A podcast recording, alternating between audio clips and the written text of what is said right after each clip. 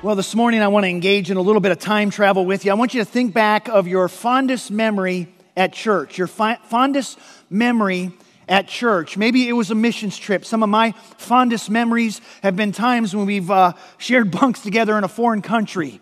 Uh, some of my fondest memories, uh, uh, maybe like yours, have to do with the church expansion project. It was 20 years ago, around this time, that some of you may remember we broke ground on this particular building. Maybe that's one of your fondest memories. Maybe one of your fondest memories is a church uh, musical or church cantata. I don't think we even use that word anymore.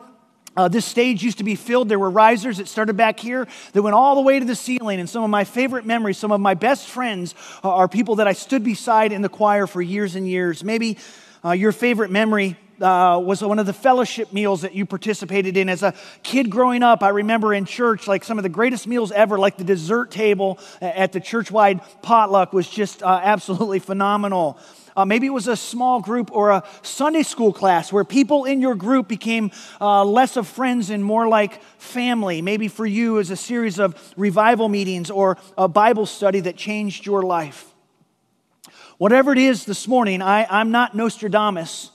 Uh, but I'm uh, pretty, uh, I'm pretty confident I can make this prediction that none of your fondest memories this morning uh, center around this thought of somebody that said, My fondest memory of church is connected to every week when we would take up the offering. Right? Who says that? Like, none of your memories uh, have probably have anything to do with that moment in church when we take up the offering. Well, despite the fact that that was not probably on anybody's list, there's no denying that Scripture teaches us that a changed heart will produce a generous heart. And this morning, we're going to talk about the dreaded subject of giving. And this morning we're going to teach on giving for one simple reason. It's because it's in Second Corinthians chapter 9. And so you can turn there with me this morning. We have been studying through Second Corinthians. And the reason that we're here today is because this is just where it falls on the calendar. Now, I will admit to you, uh, at the beginning of the year, the pastors all sit down with a giant whiteboard. We write out all the dates, and, and we literally schedule out the entire year of what we're going to teach on. And so we scheduled out the book of Second Corinthians and we uh, chunked it out by chapter. And none of us were uh, on this whiteboard, uh, static. We weren't really uh, figuring out or uh, connecting the idea that this was the week after Easter.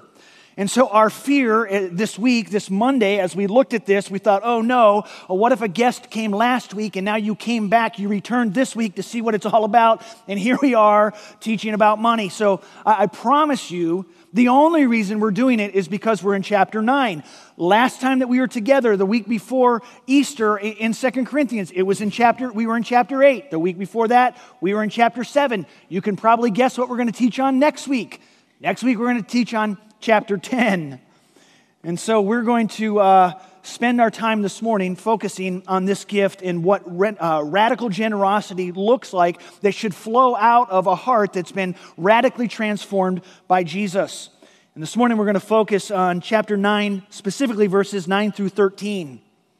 But before we do so, we want to spend a little bit of time this morning uh, to teach a little more broadly on the subject of giving. Now, admittedly, if a pastor at a church is going to teach a standalone passage or a standalone message rather on giving, they often come to this passage, 2 Corinthians chapter 9.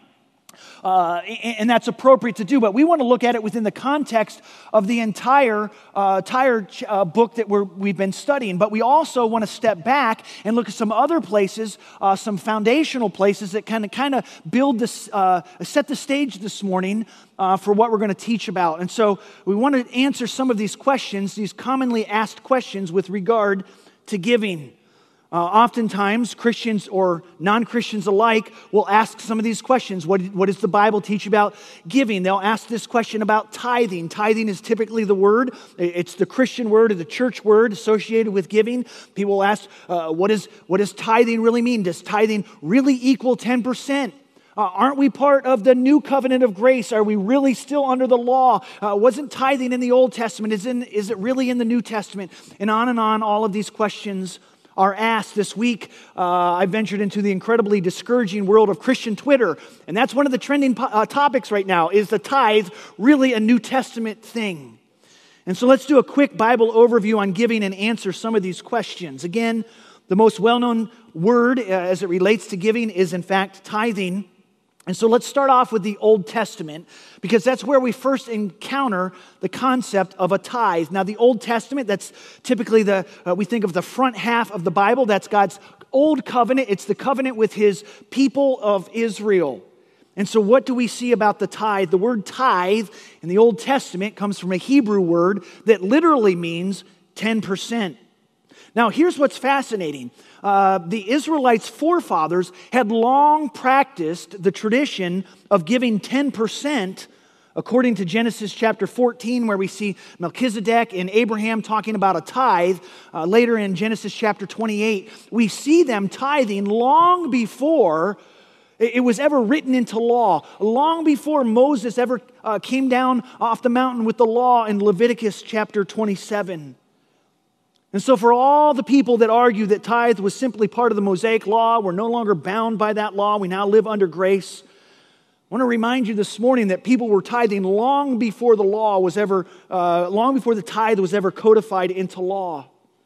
In fact, later, when it was actually written down, when it was actually uh, written down for Moses, uh, there were actually several offerings that were part of uh, the Israel's daily uh, worship or uh, annual worship. And, and, so, if you added all of those offerings together, there was not only uh, the tithe, there were additional offerings, there was also a temple tax that you had to give. And so, all of that added up to about 25% of one's income. Uh, I heard a pastor recently say, I've never been more thankful to live under the new covenant of grace. Amen? And so that's what uh, kind of what we see in the Old Testament. Let's move to the New Testament, the New Testament or the new covenant of grace. Uh, we believe that that's the covenant that we are now living under. And so here's the big gotcha question that people with a little bit of Bible knowledge like to ask their pastor. They like to ask this Where in the New Testament does it say that a Christian has to tithe or give 10%? And here's what we as pastors have to be honest about there's not a verse in the New Testament that commands us to tithe. Now, for some of you, like you're incredibly uh, excited over that, like you've been looking for a loophole for years, right? And finally, we found it. I heard the pastor say, "You don't have." There's not a verse that says you have to tithe. Now, some of you are probably a little angry about this, right? Because you've been duped for all these years. And you're like, what? I find this out at this point in my life. There's not actually a verse that says that. I look out and I see some people on our administration team, our, our finance team, and you're a little nervous right now, right? Because you're the ones that pore over the offering reports every single week. But listen, if we're going to take a strong stand about not skipping tough truths of the Bible, then we have to take an equally strong stand that says we don't add to the Bible either. Now, what I'm not saying this morning is that the issue is never mentioned in the New Testament. In fact, it is all throughout the New Testament. We first encounter uh, this idea about tithing in, in, in the parable of uh, Luke chapter 18, where the Pharisees are talking about tithing. We see it mentioned later in Hebrews chapter 7. The author talks about uh, the tithe. To be honest with you, these probably aren't great proof texts uh, when it comes to speaking about tithe because when you dig down into them, uh, both of them are really set in the Old Testament context. But then there's Jesus. And Jesus actually talks about the tithe. These words uh, came right out of his own mouth. There's a parallel gospel account and um, in, in, Luke chapter 11. Let me bring you to that, um, that, that recording of this uh, parallel account. And Jesus says this He says, But woe to you, Pharisees, for you tithe but you pass by justice and the love of God. These you ought to have done without leaving the others, just tithing, undone. And so, just to be clear here, Jesus is not saying to give up tithing so that you can focus on justice, so that you can focus on the telling the world about Jesus. He's saying it's not either or, it's both and. You know, when I um, first uh, applied to seminary. And I remember getting that uh, acceptance letter back. And when I got that letter back, it said, Welcome to our premier writing program of the Theological Studies Department. And I was like, whoa, what? I didn't sign up for a writing program. I didn't know that was part. I thought I was going to watch some videos and take some online tests. And turns out I was completely wrong about what online seminary looked like. But there was a lot of writing. Pastor Brad tells a similar story when he took, uh, when he went through seminary at Liberty University, and uh, one of his professors used to tell him, he said, "Listen, uh, when you write a paper, I want you to have seven sources, because I don't care what you think. I want to know what the experts in the field have to say." And so this morning, we've compiled some experts in the field. So it's not just yours truly that you're listening to this morning. Listen to some other these pastors, these pastors that we respect, that we follow, and that we ourselves uh, learn under. Uh, the first one, author and uh, pastor Matt Chandler, uh, pastor in Texas, he says the New Testament never commands the tithe, but the parallel gospel accounts assume it. Another one of our favorites that we quote often is uh, retired Pastor John Piper. He says this He says, Jesus endorsed tithing. Yet one might say that he's only talking to Jews in essentially an Old Testament setting. Maybe so. Uh, but there is another pointer that the principle was preserved in the early church. In 1 Corinthians chapter 9, this would have been Paul's uh, original letter to the church at Corinth, the church that we're studying. Paul says this he says, Do you not know that those who perform sacred services eat the food of the temple? In other words, Pastor Piper reminds us uh, that the church in the uh, Old Testament, the economy of the church was that the Levites, those were the priests, that the Levites who worked in the temple lived off the tithes that were brought to the temple. And then Paul says this in verse 14 So also the Lord directed those who proclaim the gospel to get their living from the gospel. So, Pastor John Piper makes the following observation in light of those verses. He says, The least that Paul is saying is that those who spend their lives in the service of the Word of God should be supported by the rest of Christians. But since he draws his attention to the way it was done in the Old Testament as the model, it seems likely that tithing would have been the early Christian mandate, or excuse me, the early Christian guideline, if not the mandate. Another pastor that I, uh, one of my favorite follows on, on Twitter, he's retired from pastor from New York City, Tim Keller. He says Jesus points to the Pharisees' faithful tithing that we just read about in Luke and says they nonetheless neglect justice and the love of God. Then he, uh, he then says that they indeed should do the former things, tithing, but not neglect the latter. Jesus seems to assume that tithing was the standard practice.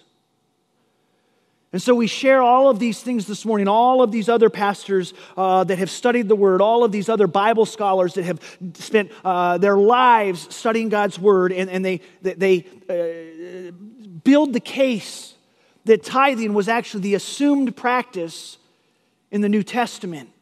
Now, we would also agree that it's not quite as clear as the pastor that maybe you've heard that says you have to tithe to the church.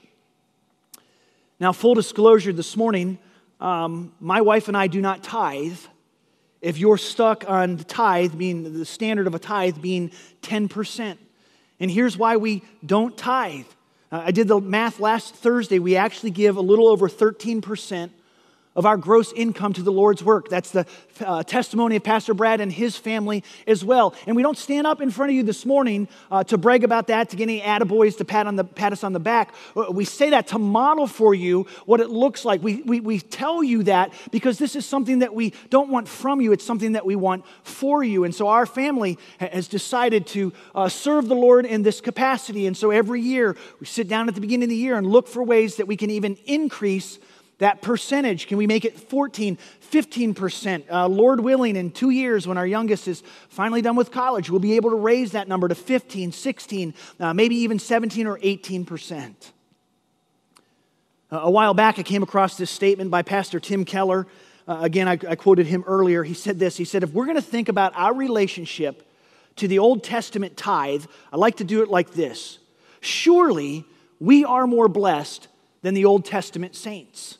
That, that's a fact. The Old Testament saints, the word Jesus is never mentioned in Scripture. They just knew uh, of this uh, Messiah that was coming someday, but now we can look backwards, see the work that Jesus has done on our behalf. We see the evidence of an empty tomb. We're uh, exponentially more blessed to live under this covenant versus the Old Testament covenant and the Old Testament saints. And so Tim Keller says, why then would we assume that we'd be expected to be less generous? In other words, I'm not going to let, uh, I'm not going to be outgiven by some Old Testament legalistic Jew when I've experienced the lavish grace given to me by Jesus under the new covenant. Amen? One of my favorite modern day Bible scholars is D.A. Carson. I have, uh, he has a study Bible, the NIV study Bible. We use it often in our prep for these messages. And I came across this quote this week. He said, The question is not, what's the correct interpretation so that I can do whatever's required of me to get on with my life? In other words, it's not like, hey, tell me the exact percentage. Some of you this morning would like to know, like, what is the exact percentage? I'll spread it, I'll put it in my little spreadsheet. I'll let it spit out the number. I'll write the check for that, and I'll be done with it, and I'll get on with my life. D.A. Carson says that's not the question that we should be asking. The question we should be asking is, how can I manage my affairs so that I can give more to the Lord's work? Uh, what about increasing that to 20%? Well, wh- why not 30%? So, before we even get into the text this morning, let's put the, uh, the question to rest that asks Do I have to tithe? Here's the answer Under the new covenant, you don't have to do anything to be approved by God. You hear me? You don't have to do anything to be approved by God because Jesus has already com- accomplished that on your behalf. There's nothing that you can do uh, to increase your standing before God. Jesus has already done it all for you. You see, the entire conversation when it comes to giving uh, money, when it comes to generosity, it needs to move away from covenants, old covenant, new covenant, uh, away from percentages, and it needs to move towards this idea that a generous heart that's been radically transformed by the gospel will show itself, will make itself known through radical generosity. We say this about every area of our lives that Jesus didn't come uh, just to reorder the habits of our lives. He didn't uh, come to make the, uh, uh, the good habits better and move them up the list and take the bad habits and move them down on the list. Jesus came to transform our hearts.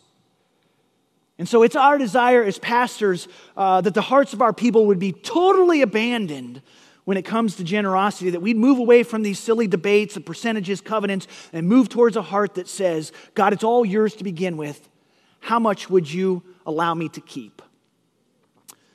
So, all of that this morning is just a pre sermon, okay? That was all for free. None of that counts. We're going to reset the timer on the back wall, and uh, we're going to go from here, okay? And so, uh, I kid you just a little bit. Let's quickly jump now into the text this morning. Uh, let not your hearts be troubled. That's what Brad tells you. Uh, we are literally halfway through our notes, so we're halfway through our time this morning. But let's go ahead and pick up now in 2 Corinthians chapter 9, and I'll read verses 6 through 13. Paul writes this He says, The point is this whoever sows sparingly will also reap sparingly, and whoever sows bountifully will also reap bountifully.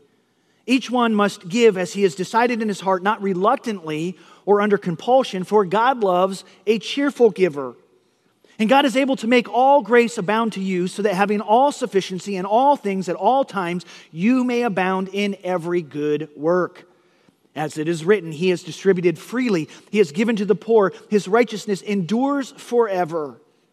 Verse 10 He who supplies seed to the sower and bread for food will supply and multiply your seed for sowing and increase the harvest of your righteousness. You'll be enriched in every way to be generous in every way, which through us will produce thanksgiving to God. For the ministry of this service is not only supplying the needs of the saints, but is also overflowing in many thanksgivings to God. By their approval of this service, they will glorify God because of your submission that comes from your confession of the gospel of Christ and the generosity of your contribution for them and for all others. For the sake of time this morning, we're going to move through this passage pretty quickly. Uh, but I don't want to move so quickly uh, that, that, we fail to see uh, the context. We fail to see the movement as it moves through this chapter. And so the last two weeks, chapter 8 and 9, or at least uh, the week before Easter, uh, when we were uh, on Palm Sunday, studied, studied chapter 8, and now verse or, or chapter 9. Uh, these chapters teach on generosity, specifically uh, giving. But they're preceded by chapter 7. And do you remember what chapter 7 was about? Chapter 7 was about genuine repentance. And Paul gave the distinction how a heart that's genuinely repentant will have fruits of repentance versus the person uh, that was just sorry about being caught. But now, the very first subject that he deals with after teaching about repentance, after talking about the fruits of repentance that will overflow out of our lives, the very first subject that Paul deals with is this subject of generosity in chapters 8 and 9. So here's what we can conclude when we read this chapter in the context of everything else that we've been studying so far. It's this that a heart that has been truly changed by Christ will be marked by radical generosity. This week, as I was doing my uh, the daily quiet time, uh, I have a life application study Bible, and I look down at the notes, and, and this is just fantastic. I want to share it with you. Uh, the notes for this section in my Bible said Believers are called to be generous because of the example of the Lord of life. Let's listen to this. A stingy Christian should be an extinct species. Isn't that good? A stingy Christian should be an extinct species. Generosity proves that a person's heart has been cleansed of self interest and filled with the servant spirit of Jesus himself. The theme of this entire book has been the spirit yielded, the spirit controlled, uh, the, the, the spirit filled life. And when the spirit comes into our lives, when we give uh, the Holy Spirit free rein of our lives, it pushes the stinginess that we were once marked by as unbelievers, it pushes that out of our lives. And so, as pastors, we're not worried about what percentage people are giving. We're worried about this idea that someone would claim to know Jesus but not have the fruit in their life of a generous life. And so that's where we want to spend the rest of our time this morning. Three biblical truths about generosity that we saw in these verses that we just read. And the first biblical truth is this in verse 6 you cannot outgive God. You cannot outgive God. You know, there's this uh, principle that's been accepted in culture, this phrase that we use often over and over, and people don't even realize that it actually comes from the Bible, and it's this principle of reaping and sowing. Now, this is not the prosperity gospel. The prosperity gospel that says that God's blessing comes to you in the form of monetary or financial success. And that financial success in your life is evidence that God is working inside your life. The problem with the prosperity gospel is that generally speaking doesn't work in other countries around the world. It doesn't work in third world countries. It really only works here in, in the United States where we're in, incredibly wealthy compared to the rest of the world. And so, honestly, the, the prosperity gospel that says uh, God's uh, blessing of finances on your life are, are, proof or evidence that God's at work within you. Not necessarily true. The first century church that Paul's writing this letter to were incredibly poor, and yet God used them to change the world.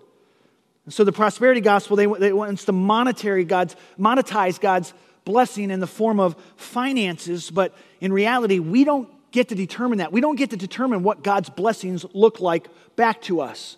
We only get to position ourselves so that we're in the right place to be blessed. And that's what is happening in verse 6. Look at it again. The point is this Paul says Whoever sows sparingly will also reap sparingly, and whoever sows bountifully will also reap bountifully.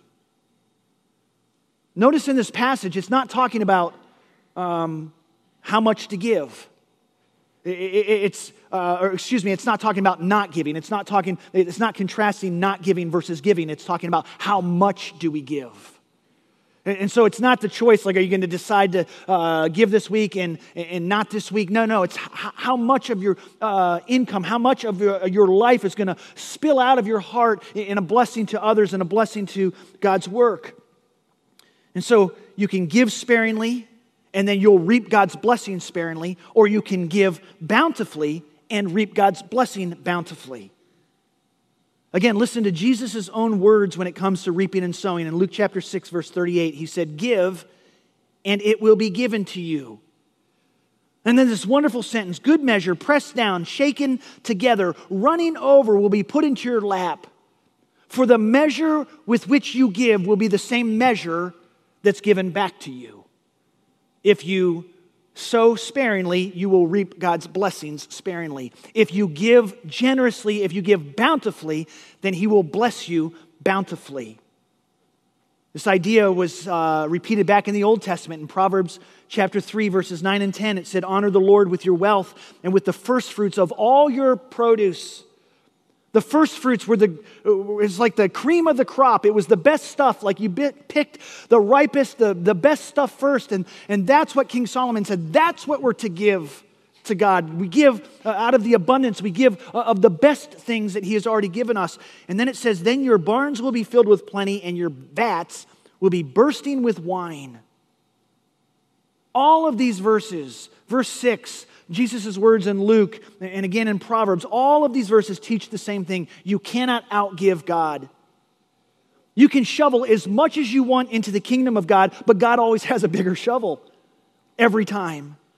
And his blessings will be uh, given back to us. They're going to far exceed the material. It's going to far exceed uh, finances. It's going to bless you in every way, is what it says. While God may not choose to bless you with financial gain, as the prosperity gospel teaches, he does promise to pour out his blessing on those who uh, uh, sow bountifully. So you cannot outgive God. Here's the second thing, the second truth we want you to see in verse 7 it's this stop giving if you don't want to give. Stop giving if you don't want to give. Now, you've probably never heard a pastor say that before, and, and we really looked at each other. Are we really going to say that this week? Uh, but we really are going to say that because we think that's what chapter or verse 7 is teaching. Stop giving if you don't want to give. L- look at verse 7 again. Each one must give as he's decided in his heart, not reluctantly or under compulsion, for God loves a cheerful giver. What Paul's saying is that every Christian has a personal responsibility to give, whether they're rich, whether they're poor, even if they're in debt. Verse 7 starts out with this uh, idea of affirming the duty of Christian giving. Each one must give. And then the rest of the verse emphasizes the, the practice of Christian generosity without really talking about how much the gift should be. Again, it's not about percentages, it's about heart's affections. And so Paul says we should give intentionally. He says we should give willfully, uh, willingly, willfully, and joyfully.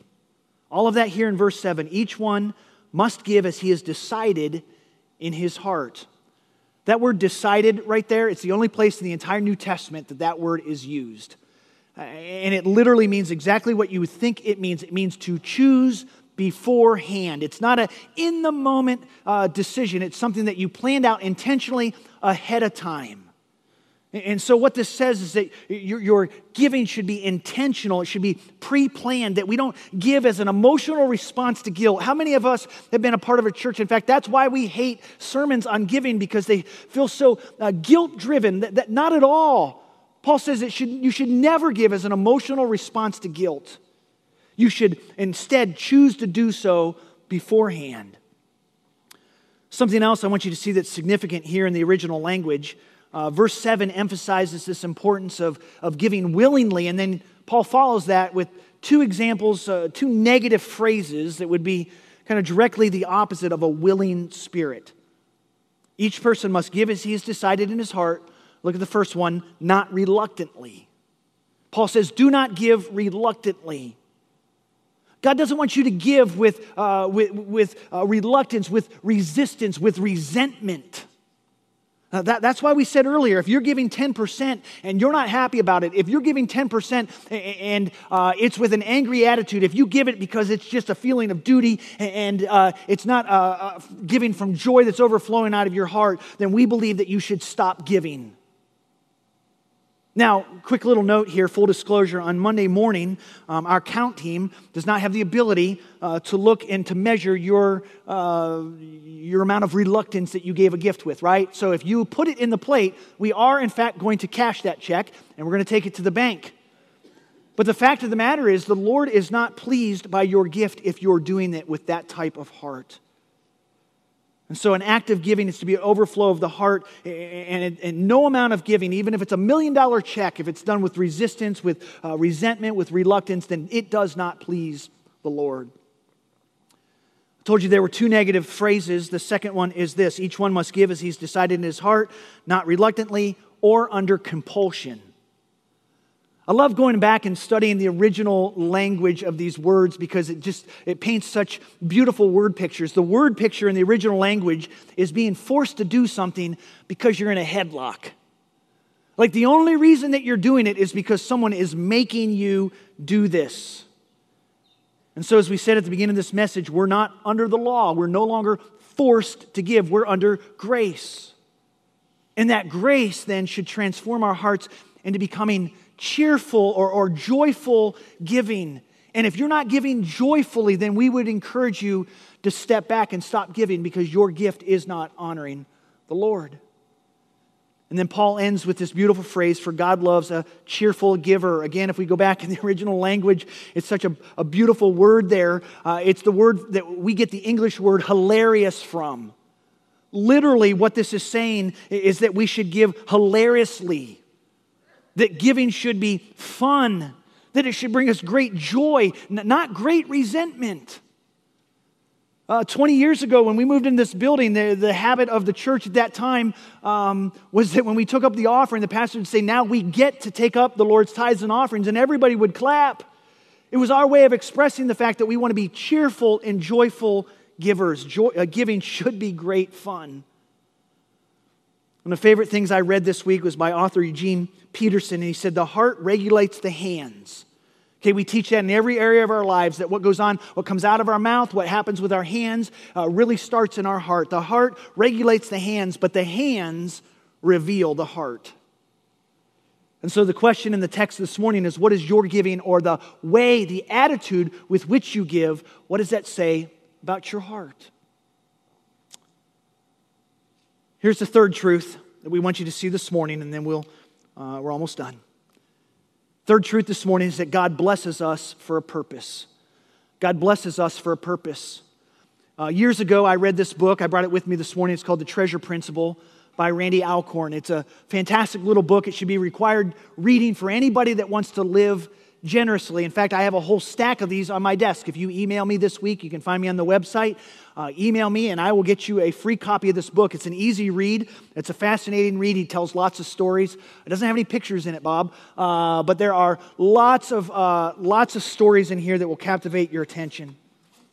And, and I, I, read this, uh, one of his treasure principles, and treasure principle number six is this that God prospers me not to raise my standard of living but to raise my standard of giving. Like that was an ouch moment when I reread that this week. It was a little bit of a gut punch, I'm not going to lie. Because what happens, maybe you're like me, come down to the end of the year, maybe you're fortunate enough to get a, a Christmas bonus or you, you, you get a little extra money at the end of the year. And what's the first thing that I think about? Like, what can I buy? What can I do with this? What experience can our family have now that we have a little bit of this extra money? Want you to see the progression that's taking place in verses 6, 7, and 8. Verse 6 says, You cannot outgive God. And so verse 7 says, So therefore, give generously with a joyful heart. Uh, the way in which we give is just as important as giving. And then in verse 8, Paul tells us what this will position us to do, or really what this will position us uh, to be a part of. Look at verse 8. It's a cause and effect statement, okay? And God is able to make all grace abound in you. So we have verse 6 and verse 7. And, and now, because of those things, God's able to make all grace abound in you. Because of your repentant heart, because of the fruits of repentance that are on display in your life, God's grace will abound with you. So that, cause and effect, having all sufficiency in all things at all times, you may abound in every good work. According to verse 8, the effect of sowing generously with a joyful heart is that we will be well resourced for every good work. Uh, not just to uh, be there and, and be part of it, to participate, to uh, uh underwrite, really is the language there, that we'll be able to underwrite every good work that we wish to be a part of. In other words, God blesses us so that we're in a position to bless others. One of my favorite illustrations of this is uh, maybe you're familiar with a, a name, Pastor Rick Warren. Uh, he's a retired pastor, but he started uh, a church from scratch. It grew to uh, hundreds of thousands of people in, in, California, and he retired recently. And uh, about 20 years ago, he wrote a book that you may be familiar with. It's called The Purpose Driven Life. Incredibly successful. and he's made a, a, killing on it. I mean, he's made so much money over the years of selling uh, hundreds of thousands, if not millions, of copies of that book. And, and shortly after uh, he wrote that book, he began to realize the incredible responsibility that he had uh, with the blessing, the financial uh, resources that they now had, the things that they could do. And so he stopped taking a salary from his church. Literally, for the last 20 years, he has not received a salary, and he practices, uh, he and his wife practice what you would call a reverse tithe. They actually give 90% of it away, and they keep 10 for, 10% for themselves to live on. In fact, Pastor Brad was just telling me this morning as we were sharing this illustration with each other, he, he, said, Yeah, I actually know somebody that knows him and recently said, Pastor Warren, I'm so encouraged by your testimony of this. And Pastor Warren said, Oh, man, I, I, I think if, if we manage things right, we can grow that percentage over the next couple years to 91% or 92% because he recognizes that God has blessed him in such a way that he now has the ability to be part of blessing others and to literally take the gospel to places that it's never reached. Hear me clearly this morning there is nothing wrong with having excess money. Uh, God has blessed us with things, and uh, th- those are good things. Every gift from uh, that we have, every good gift that we have, comes from the Father of lights, and so that is a good thing in your life. But we have to understand that its sole purpose is not to raise your standard of living. In fact, Paul reiterates this again, verse 11. He says, "You'll be enriched in every way." Why? So that you can be generous in every way. God blesses us not to raise our standard of living, but to raise our standard of giving. I read this incredible stat this week uh, that of Americans uh, earning over $240,000 a year, that something like 65, I don't remember the exact number, maybe it was 68% of Americans making over $240,000 a year live paycheck to paycheck. Because there is this idea that has pervaded, uh, that an invaded really American culture that says, uh, the more I get, the better I can live. And so the gospel uh, really paints a different picture this morning. Well, as we wrap all of this up today, uh, we recognize that application is the dessert of a good sermon. And so we don't want to be all meat and potatoes this morning. We want to walk out of here with a little bit of a sweet tooth and let's look at some uh, dessert, some application. Let's look at some principles real quickly. We'll go through these pretty quickly. We're out of time. Uh, but I want you to hear these truths, ways that you can apply this to your life. The first is this make sure that God's priority is your priority. Make sure that God's priority is your priority. Uh, listen, uh, the local church is the primary source of teaching, so our family believes deeply in the fact that the church then should be the primary recipient of our kingdom gifts. Uh, of that 13 or so percent that I told you that our family gives, approximately 11% of it goes right here to LHC because for 20 years we've been fed here at this church. And so uh, for us, uh, we want to invest all of our resources, as many as the majority of our resources, into the place that we're being fed. So make sure that God's priority is your priority. And then the second one is this uh, practice progressive sanctification when it comes to living generously. I, I think we can all agree this morning that uh, the Bible paints a very clear picture on what it means to live generously. Uh, uh but the, the way that we do that is progressively through small steps. Uh, we've studied this in every other spiritual discipline. If you were to want to memorize scripture, I, have been trying over the next, uh, the last year and of the next couple years, I want to memorize the entire book of Colossians. But it would be foolish for you if you don't have a system down, if you don't have a routine of doing that, for you to say, hey, Chris, I'm going to join you, and this year I'm going to memorize the book of Colossians. I would say start where you're at and work from there. Same is true of our prayer life. If, you've not, if you don't have a system to pray, we don't suggest that you tomorrow uh, wake up at 5.30 and say, I'm going to pray for two hours. You're going to fail. And so start where you're at. If you're not a consistent giver, uh, work to become a consistent giver. Work to plan ahead in your giving. If you are a consistent giver, giver, then seek the percentage that you think would please the Lord to where your heart's desire, it shows that your heart's desire is total abandonment to the work of Jesus Christ. If you are a tither right now, work to be a radical, uh, radical giver, radical generosity. And then finally, this this morning give your heart to Jesus first. The Bible teaches that God owns the cattle on a thousand hills. That means, if, think about this, He doesn't need your money. In fact, we just studied that He doesn't even want your money if it's given with the wrong attitude. But what He does desperately want is your heart. That's why He modeled this in the life of Jesus, His Son. Uh, the most famous verse in all of the Bible, probably one that almost all of us could quote For God so loved the world that He gave. He gave Jesus, who was rich. And Jesus stepped out of the richness of heaven and became poor so that we who are poor could become spiritually rich. And so I think the text this morning is begging us, it's challenging us to become spiritually rich by giving your heart to Jesus. Won't you give your heart to Jesus today? I'm going to ask you to bow your heads for the next few moments. We're just going to quickly walk through what it means to give your heart to Jesus. For some of you, the place to start, you've never given any part of your life or your heart to Jesus. And so this morning, I want to walk you through what that means. It means that when we compare our life to Jesus, that we realize that we don't live up, we cannot live up to his standard of holiness, but Jesus already did that on our behalf. So the Bible says that we give our life to Jesus by repenting and believing, by uh, repenting, a change of heart, a change of mind, a change of direction, and believe that Jesus is who he said he was, that he came, that he did what he came to do. And if you do that, the Bible says that you will become a Christ follower, that Jesus will literally come into your life, and the Spirit of Jesus will take over your life.